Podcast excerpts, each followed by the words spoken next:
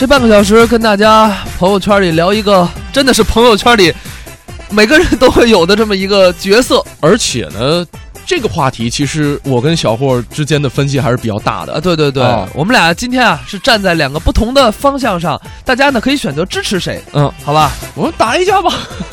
还有谁？还有谁啊？好吧，就是什么呢？就是微商。嗯我相信啊，关于微商这个词出来，肯定有的人说，哎，我要屏蔽它，嗯，也有人说呢，我不屏蔽它。嗯，那么，屏蔽还是不屏蔽微商？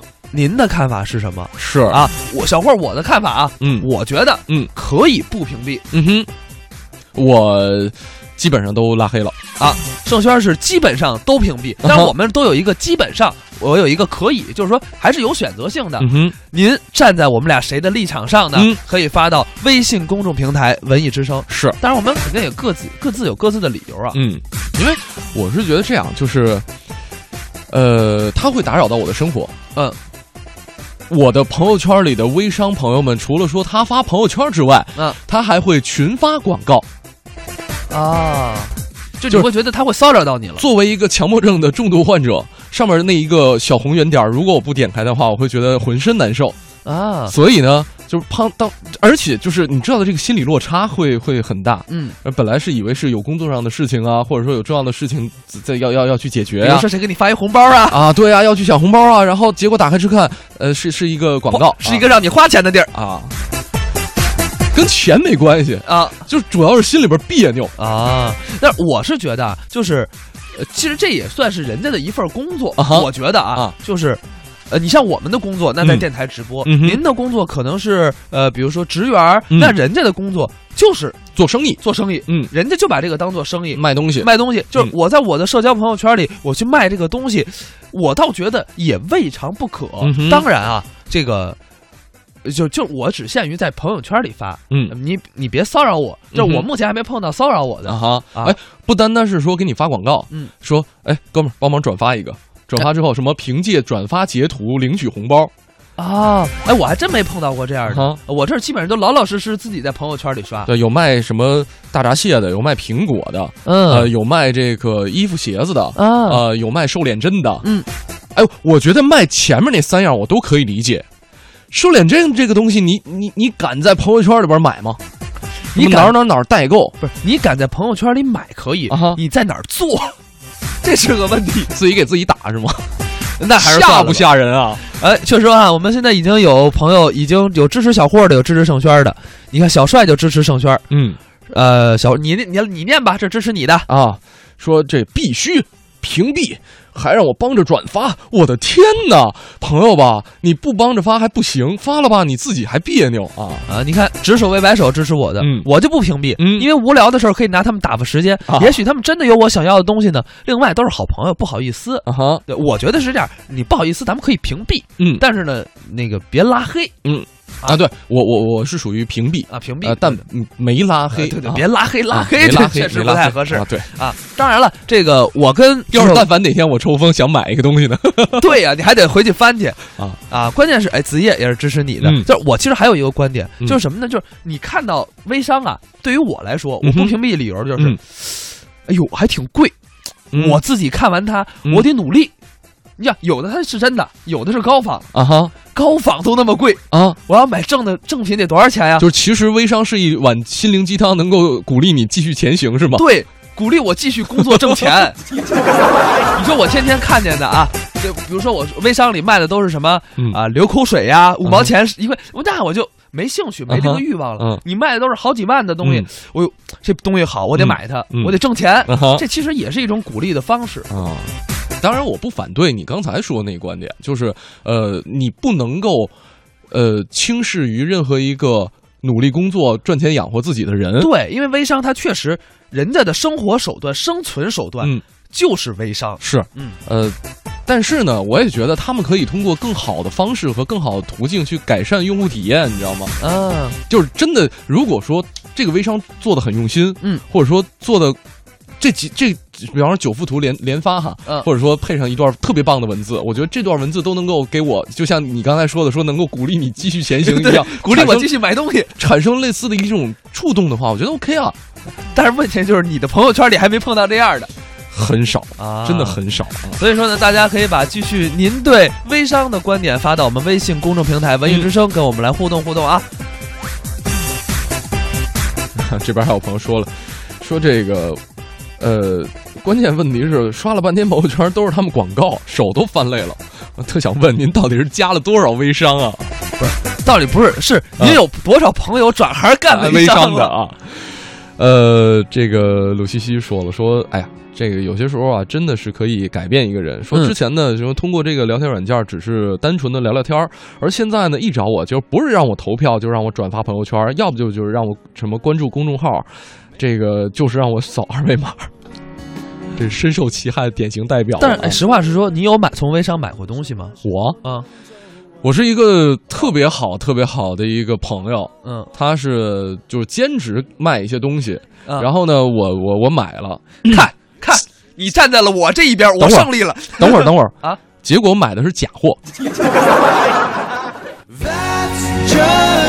此时无声胜有声。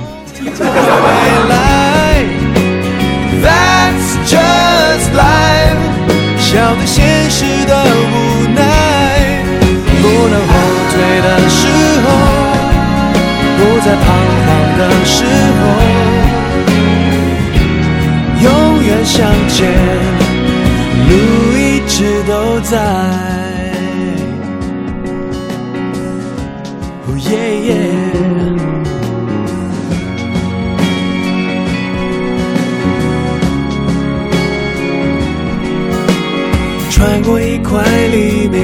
黑暗，没有想过回头。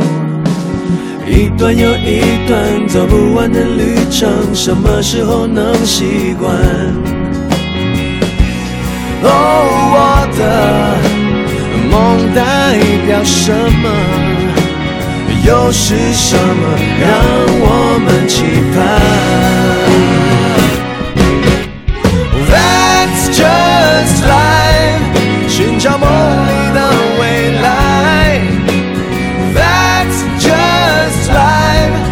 笑对现实的无奈。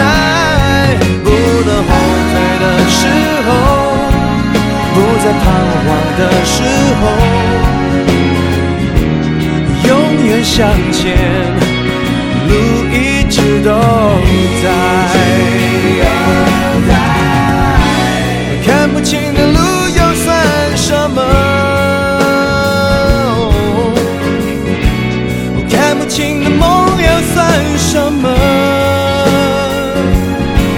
我觉得七音他的这条留言跟我的观点是一模一样的啊，就是我觉得微商没有必要去消耗朋友之间的感情，嗯，就是有很多的微商是打着友情的旗号去赚自己的钱的，哎，这点我特别的鄙视和讨厌。嗯，呃，就是嗯，他他属于透支，对，不断透支，透支朋友之间的感情。对。对，就是这点，在这一点上，啊我我我确实也吃过亏啊啊，就是有一个朋友啊。啊，这个东西韩国代购，嗯，原价三十，嗯我我觉得很信任啊卖我九十，就是我当时没问，我看见我就说啊，帮个忙嗯买了，就是嗯。照顾生意嘛。嗯。后来我朋友拿着说这玩意儿四十多原价啊，然后我去淘宝一看，那确实四十多，然后就在我我我说句实，我就立马把他屏蔽了。小霍儿，我觉得这个责任在于你。如果是我的话，我就不去淘宝上搜了。不是，关键是我送完，我朋友问我说多少钱，哦我我说挺贵的，九十啊。哦，你买回来送人的？对，我说啊这挺贵的九十，你说九十，我说我看过那没这么贵，我才去搜一一搜心塞了。当然了，这不这不妨碍我的观点，我剩下的还没屏蔽。嗯这七音是站在你这边的，对，这个七土是站在我这边的。嗯说这个支持小霍，我有这样的朋友，哎我当个新鲜事儿。当然，我也有自投自投罗网的，嗯通过购物认识的，就是纯电商，哎想看就看，不看就屏蔽。是，嗯其实啊，我觉得还是我们刚才说那句话，无论是你是电商也好，嗯你做什么也好，就是最重要的是努力。就是你看嗯电商，它疯狂的发，说明什么？努力。你一天发个十个朋友圈，你要嗯没有那个什么软件发，说句实在话，也挺费事儿的。你要嗯真用心编的话，呃，我碰到一些电商做的比较用心的，嗯就是他的真是属于有一些自己进货的一些渠道，而且产品质量还不错。然后呢，嗯他会呃去做一些，之前也没干过嘛，那就做一些尝试，做一些探索，然后呢，把这个，比方说，呃，对比图或者说使用说说明，或者说特别贴心的一些小的提示，哎去剖出来。对对对。对，我觉得这样的人是值值得尊敬的。对，就相当于什么呢？就是我们说的，你对这个职业你嗯够努力，嗯你够热爱，嗯就一定会有好的回报。嗯比如说，我觉得范冰冰，嗯当然她不是微商啊，嗯她就是其中之一。嗯然后呢，我们也找到了一段音频，嗯老梁故事会就聊的是范冰冰特别特别的努力，怎么从一个默默无闻的小角色变成现在的大咖。我觉得不妨让这些微商朋友们，或者是不是做微商的我们，嗯多去学习一下嗯他这种态度。而有那么一天，突然间《还珠格格》剧组找他，说我们这儿有几个角色，有丫鬟就金锁的角色，你来演的。当时范冰冰就愣了，怎么挑上我了？没人给我介绍啊。他说刘雪华给介绍的。这时候他才想，哎呀，对对对，两年前刘雪华留了他的号码什么之类的，还挺难为，绕着圈还把他找着了。因为这两年他的 BB 机号有的也换了人，就这么着呢，就等于稀里糊涂的他进了这个《还珠格格》这剧组。到了这剧组之后，人他就琢磨，这里让我演这个角色呢，小角色，丫鬟金锁，咱们看过去也知道，丫鬟金锁就干什么事呢？端个盘子呀，或者拿个花瓶，我站到你旁边，前面是你看苏有朋啊、林心如啊、赵薇啊，在那噼里啪啦，这还有长得跟兵马俑似的周杰在这评理，哎，这几人在那说，然后他站到旁边。要是这么演的话，范冰琢磨了，我也出不了钱。那其实把我换成个纸人往这一站也行，所以他得琢磨，我得想法出位。怎么出位呢？行话叫抢戏。我在作诗呢。你在作诗，念一次给我听听。嗯，昨天笑嘻嘻，今天哭兮兮，管他哭和笑，总归命归西。哎，你真的做一首诗哎！哎呀，作诗有什么难的？我还会做好多首呢。我这还有一首。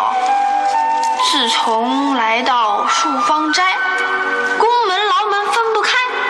尽管千岁千千岁，脑袋迟早掉下来。好，有股视死如归的味道。有什么味道？什么死乌龟的味道？还臭王八的味道呢！你骂我？我怎么会骂你呢？你作诗还有点样子，可是碰到成语啊，你就原形毕露了。我决定出去以后要学成语。你现在啊决定了，是怕出去之后就又忘了。要是一般正规的这个剧组拍正戏的，不太允许这个。可是呢，《还珠格格》就是这么一个闹戏，就是你演员演的都很夸张，所以说这金锁这小丫鬟很投入。哎，这导演一看行，你就这感情，你像谁你给他使劲，还鼓励范冰冰。所以范冰冰最后的戏份，跟原先剧本里写的根本不相配。原先剧本里写那金锁比那什么小凳子、小镯子、什么彩霞、明月，比他们强不了多少。可是最后这一演出来，你看范冰冰戏多，所以这一个《还珠格格》，等于范冰冰一下火起来，火起来，接下来呢找她演戏的剧组就多了，但是多是多，基本按她现有的这个模子度身定做。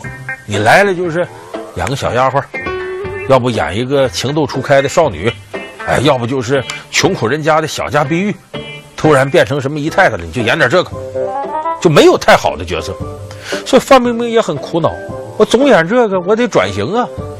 这个时候呢，一个机会来临，冯小刚找到他。冯小刚这两千零三年要拍手机，刘震云写的这本小说，把手机搬成电影。那么这里边呢，腕来了不少，演严守一的是葛优。演费墨的是张国立，这里头他妻子徐帆，这都大腕，所以能和这些大腕合作呀，范冰冰非常高兴，有一个学习机会，说我演谁呢？广告是这么的，我把剧本拿来你看看，把剧本给他，他一看说你里头演那叫五月的，看完以后他愣了，五月，再一看这内容，冯小刚给他打电话怎么样？我演不了，那怎么演不了呢？他是个第三者，那你怎么演不了？没当过。小刚说：“你这说哪儿的话？”所以当时范冰冰自己觉得说，这样一个在道德上被谴责的人，你说我演他是不太好，其实这还仅仅是表面的这个推辞，他心里怎么想的呢？他我一直演这种很清纯的，啊，很漂亮的丫头，我没演过那种有心计、成熟的女人。大家看过手机知道，这里五月是很有心机的，她怎么样？比方说跟严守一好上，又怎么样利用严守一来做一些事情，这是很有心眼儿的一个女人。对不起，真的不行。我知道你新买了一电话，有这功能。你录它干什么呀？那得看你对我怎么样了。我娶不了你。我没那么天真。我给你老婆找了一工作，你也得给我找一工作吧。你不是有工作吗？你们有一说一，不是正在招主持人呢吗？我报名了。我不希望有竞争者。你也太，哎，你这是讹诈呀！是交换。三年了，你不能让我什么都得不着吧？这事儿得从长计议。严守一，这事儿没商量。我还告诉你，你真以为我们社长给于文娟安排的那份工作是给你面子啊？还是占了我便宜？范冰以前没演过这角色，这人一看我这张脸，都觉得挺漂亮、挺单纯的。我演这种是很有心机的人是不合适。这个人，冯小刚说：“你不能那么想，你早晚得转型。你能就可着这丫鬟这棵树吊死吗？不能。你早晚得演别的。那么演别的，你是不是得有个戏试验呢？你拿我冯小刚的戏做实验，这个福分天底下可没几个人啊。哎，范冰想，可也是啊。”人家把这地让我来趟，我干嘛不努力的干呢？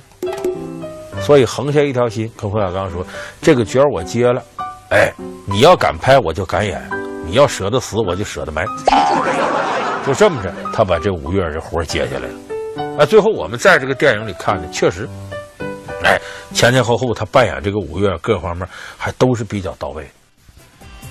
哎，我们刚才也听了，就是范冰冰的一个努力的这么一个情景。其实我觉得，就是这么一个情况，就是不管做什么，还是得努力。你真的微商做得好的，也未必不，也未你看盛轩刚才虽然他有他的观点，但是他也说了，就是呃，这个你做得好，用心去做，我就未必会屏蔽你。是，呃，来看看朋友们留言哈。啊、呃，这边我找一下，刚才有一朋友。呃，这个清水柔沙说了，说，呃，我是挑着屏蔽啊，有的很不喜欢就直接删掉了。原来微信好友都是身边的朋友、同事、同学，可能慢慢的呢，他们就基本上就是做起了。微商。有些东西呢也还是挺好的，但是呢，我觉得如果能把价钱标出来就更好了。然后还问我们俩说，知道为什么不标价吗？我觉得啊，怕砍价，就是。呃，我不知道小霍有没有逛那种小店的感觉，就是那那那那个经历啊，就是格子格子店，呃，格子店或者说是，比方说淘货的时候那种经历，嗯，比方说你去，呃，以前动物园，嗯，或者说那个新街口那一片嗯，你进去之后，就是老板其实是可以根据你的整个的一个状态去定自己的价格的。啊。那这一般什么样的人会定价高一点呢？就是新手嘛，啊，看你这个人，对，就是什么都不什么的。哎，老板，你觉得这个怎么样啊？你帮我定个，帮我挑一下吧。没主意的那种的啊，特经常容易被砍。你要一看这是老手，或者说这以前干过同行的，那一般那就实打实的给了。呃，那下回这样，我我学会一招，啊我先网上查查这东西哪儿进货，然后呢跟我朋友去，哎，我跟你讲，这我原来见过，这在哪儿哪儿哪儿进的货啊，故意大点声让老板听见，然后说砍价还是你够专业，老板多少钱啊？